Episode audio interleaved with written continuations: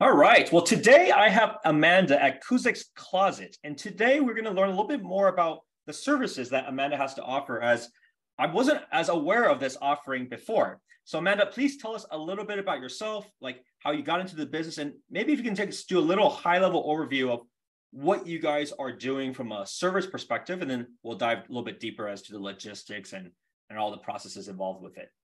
Yeah. So Kuzak's Closet is based in Los Altos. We've been in business I've been in business for almost 20 years. Uh, so started in 2004 and our business has evolved over the last 20 years with the root of organization being the prime uh, focus on it. Uh, so we specialize in a service at this time called private liquidation. It's something I started back in 2004 and it has evolved with social media and um, our current technology, especially in Silicon Valley.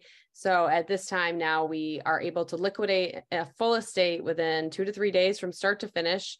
We come in as a team and uh, sort all the contents, determine what has value. We list those on our custom app called Shop Kuzak's Closet. Shoppers will click and buy, and then they pick up curbside at the estate. And, and then in tandem to that, we're handling donations, trash, recycling, shredding, you name it. If you can move it, we remove it. And then we leave each property broom swept and empty. Um, so it's great, especially for re- local real estate agents. We're a huge resource for them because they often have this big problem to solve. And that's the only thing that they can't really figure out what to do a lot of times, especially if there is value uh, between the seller or seller moving out and then them coming in with the prep team to do floors, paint, stage.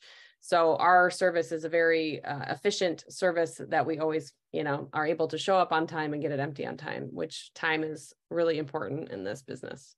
No, that's very interesting. I mean, I think everybody knows of like when people want to move for a place, there's a couple of routes that are more traditional, right? And, to be fair, like kind of a DIY solution. So there's some that are just garage sales, mm-hmm. do like estate sales, mm-hmm. right? And it sounds like you're you're and then obviously you can just just call it one eight hundred got junk and throw everything out. Mm-hmm. Uh, and then so it sounds like your solution is this kind of hybrid, right? It's not it's it's still selling it all as you would, mm-hmm.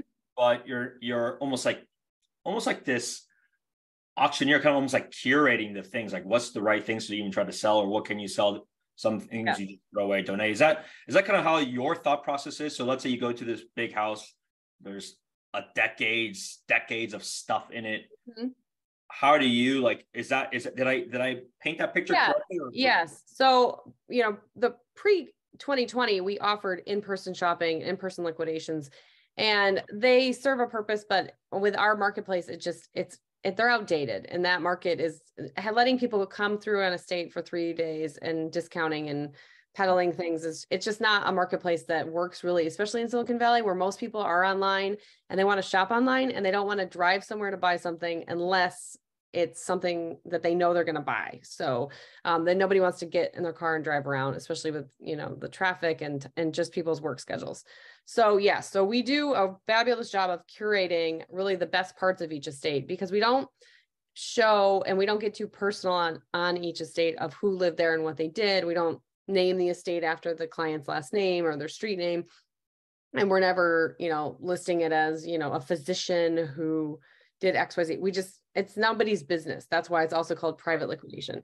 So we go through and if a family member um, and as people especially with aged estates where someone has lived there for 50 60 years and they haven't replaced the carpet or they had a cat and they've damaged furniture or things like that we don't want to showcase that so um, that's also a part of the service being quite discreet uh, and then we show the best part so if there's a dish set that needs to be washed and sold or like a mid-century dining table that has been covered um, and we'll put the leaves in and we'll use teak oil on it and make sure that it can look its best uh, so it can find a new life um, because the big focus on our service is really finding a new home for things. We want as much value as possible but we also um, focus on finding homes for the most volume at the same time. So it's almost yeah i mean it's literally like an like um like a uh, an auction like not an auctioneer system but like you're you're this curator you may mm-hmm. take the efforts of like restoring some things if it makes sense to spend the time yeah. and the money to do it so walk, yeah. walk us through like or walk us through like the business model then right like are they are you I guess number one, before even the business model, are you having to move the stuff from their home into like no. a facility or still at their place? No, because that is a lack of efficiency. So moving items into a warehouse uh, or into a different house in general, that's one thing we do promise is that we never mix estates. Um, and it is the most efficient having it sold from the estate where it's located because if you're in um, just like right now we're in a classic Sunnyvale four bed, two bath ranch. Um, and and then like last week we were in San Francisco on Union. So it's like we want to show where the items like they want them photographed where they were from originally, um, which estate they're from, because I feel like it helps tell part of the story and it shows people a realistic view of how it would look in their own home because we ca- we cater to DIY um, shoppers who are fixing things up and reselling them or keeping them for themselves. We're shopping shoppers who are keeping items is our second category. Um, then we have antique dealers and then resellers. And then uh, our fifth category, I just, what is it? I'm like, what? How, how come I can't remember this? Um, so, so I just did a summary talk about it because it's like what uh who shops. Let me look on our Instagram page because I yeah.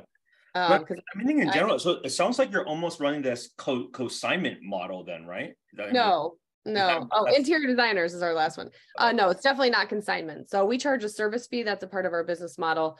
Um, it's an upfront service fee, and that is the cost that it's going to worst case scenario cost our clients to empty the house and leave it broom swept and empty.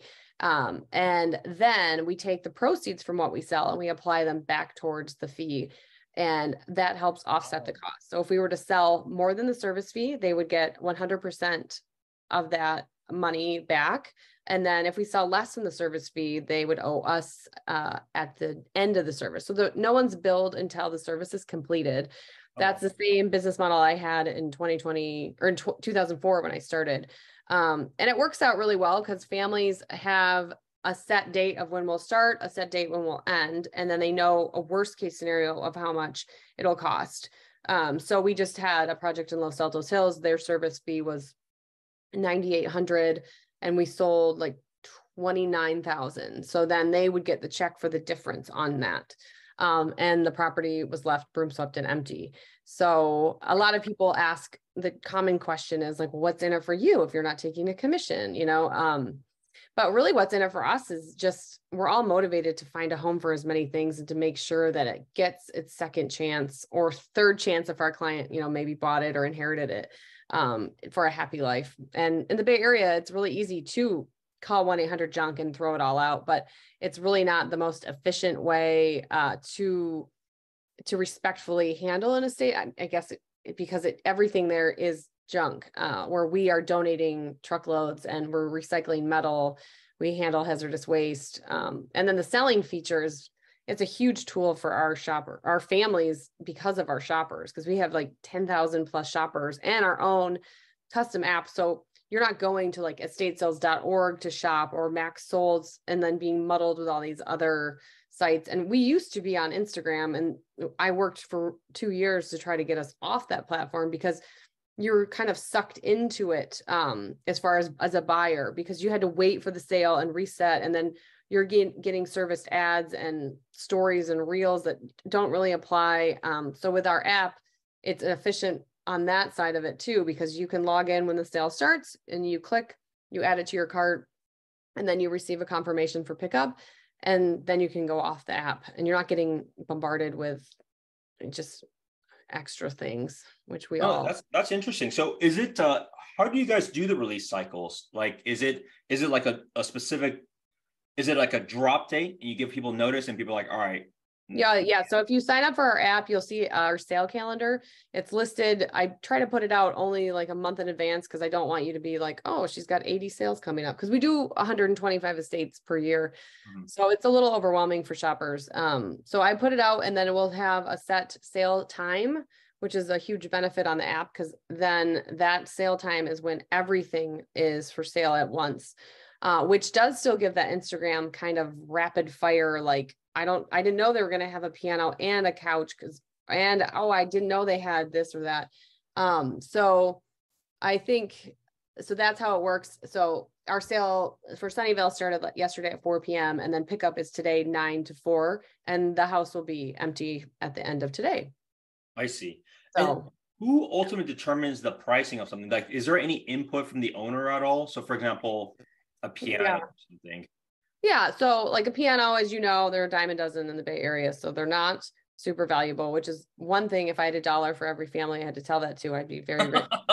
um, so it's all personal, right? Because it's they, all personal. So I tell I tell families you're more than welcome to give me an idea of what you'd like to price something. But if it is overpriced, I would rather you keep it and not have it a part of the sale because just like in real estate, if you list something for too much money, then nobody's interested in it and then you end up having to discount it further than what you would have ever sold it. But what it does in our situation if they have like a high reserve is that it makes everything else look overpriced and then it really impacts their sale.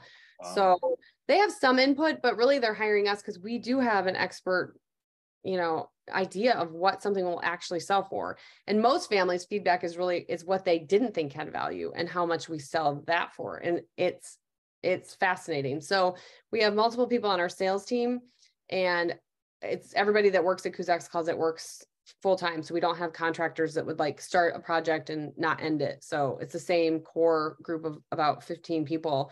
And we have so on the app i can go in anytime and edit a price and so can anybody else on this on the team so there are some times where like yesterday i do all the marketing uh, for kuzak's closet sales so i was able to receive questions about items and i probably shouldn't say this but the more questions i get about an item the more i kind of bump the price up because why wouldn't you i know that there's an interest in that from multiple people and if, especially since i know most of our buyers i'm able to say, oh, I know that those people are, are real buyers. So I should, I, we had a dresser at 185 and then I bumped it up to 225. I mean, it wasn't a big bump, but still.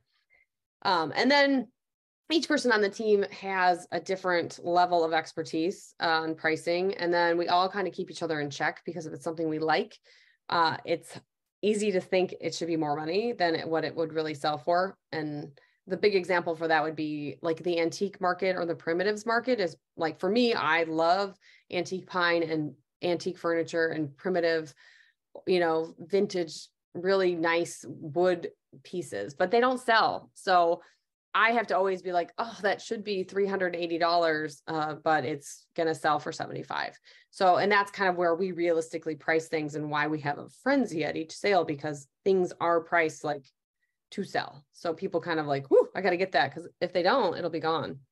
So can you confirm, or is the pricing usually so you you have a team, you kind of value each of the piece yourself, uh, Mhm. and so there's some price. Let's say it's a hundred dollars. Has it always been this almost like buy it now Yes. model? Like, and then have you ever experimented with just a, an eBay auction style? Oh yeah, eBay. I Just Started a- on eBay in necessarily eBay, just the- 2004. the auction Yeah. style, right? Like of yeah it expires in a day or whatever. right. So so when I started Kuzak's Closet, we were on eBay. Um, and the issue with auctions is that people forget about them. Uh, so we do some auctions, like we sell cars through our auction platform with on Instagram, and then we do auctions from time to time. What I find is that um, we are able to sell things more surely, like there's a commitment to buy with the set price, and the auction kind of it just kind of goes on. Like I watched a lot of other companies have auctions and they'll go on for two weeks. Um, and you're like, two weeks, you know, in Silicon Valley, if you're not getting your Amazon package that day, it's like you don't really need it. You'll go to Target tomorrow to buy it, right? So um it's so the auction platform, it's not really, I don't know. And you know, everything but the house is a big estate company that raised a lot of money and they started all their auctions at 99 cents.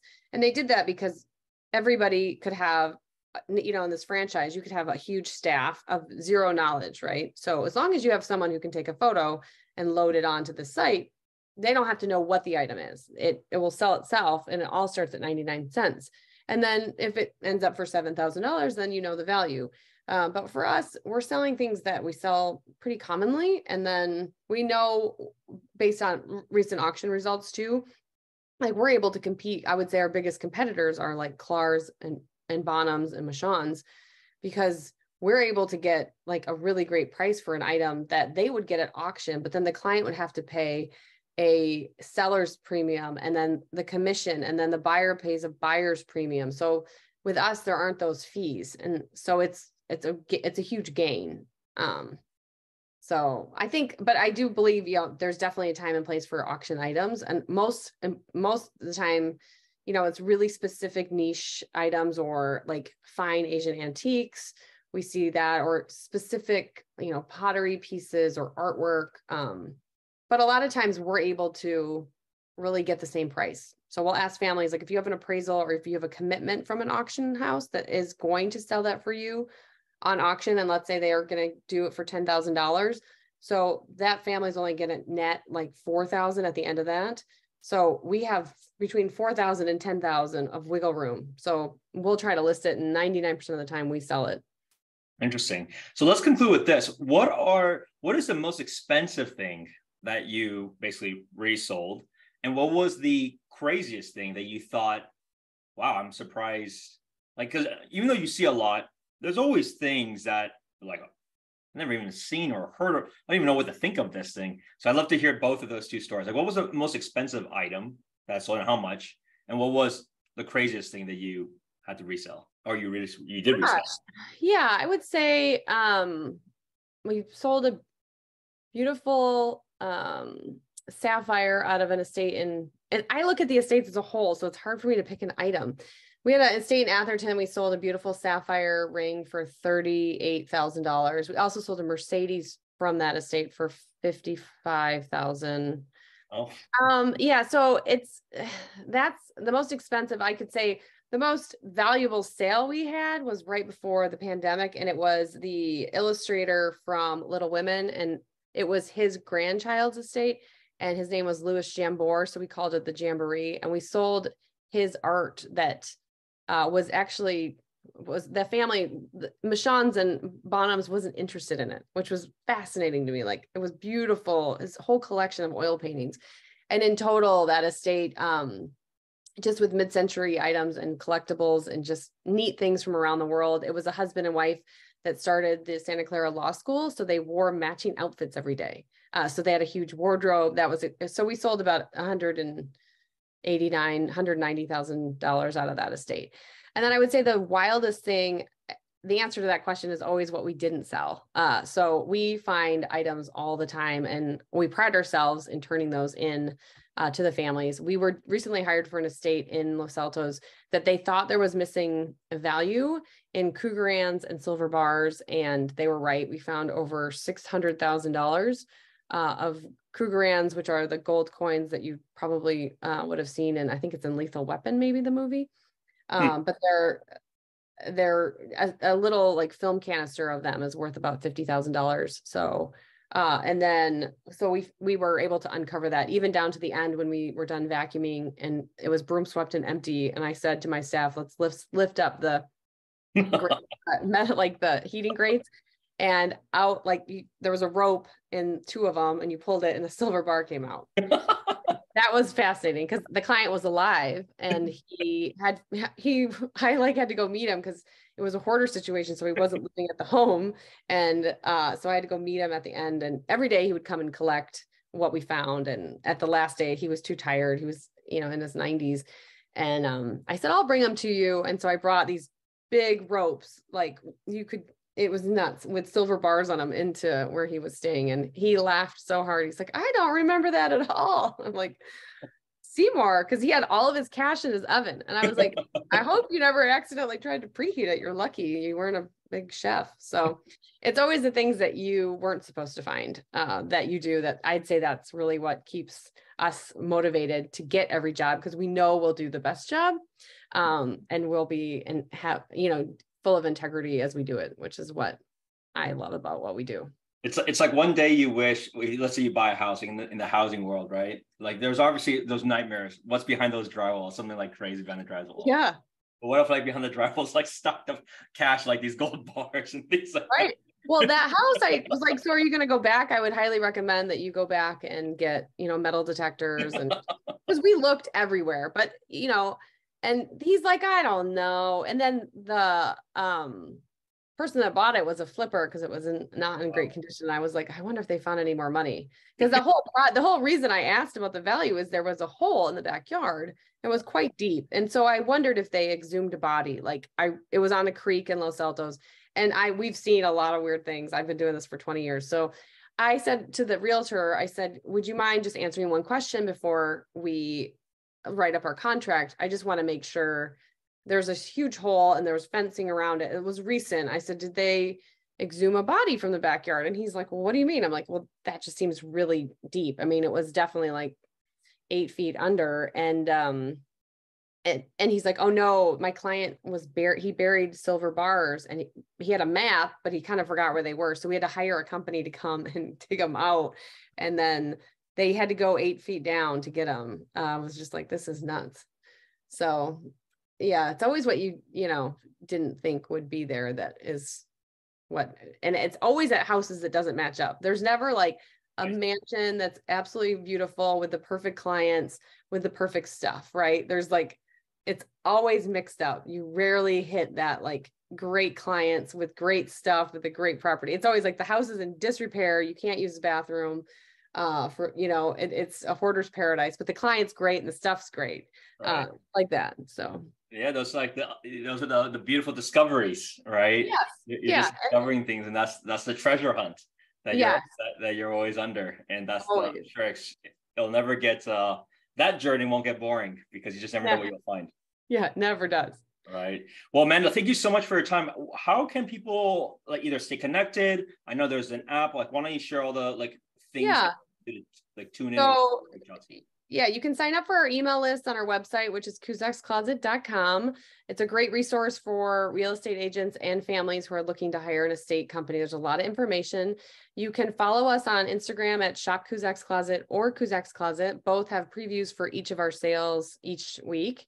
We typically have two to three sales per week. And then you can go to the App Store or the Play Store and download Shop Kuzak's Closet to shop with us. Wonderful. Well, Amanda, thank you so much for your time and thanks everyone for tuning in. Of course, feel free to reach out to Amanda if, if you have any questions or you can be on that list to start looking for your next treasure.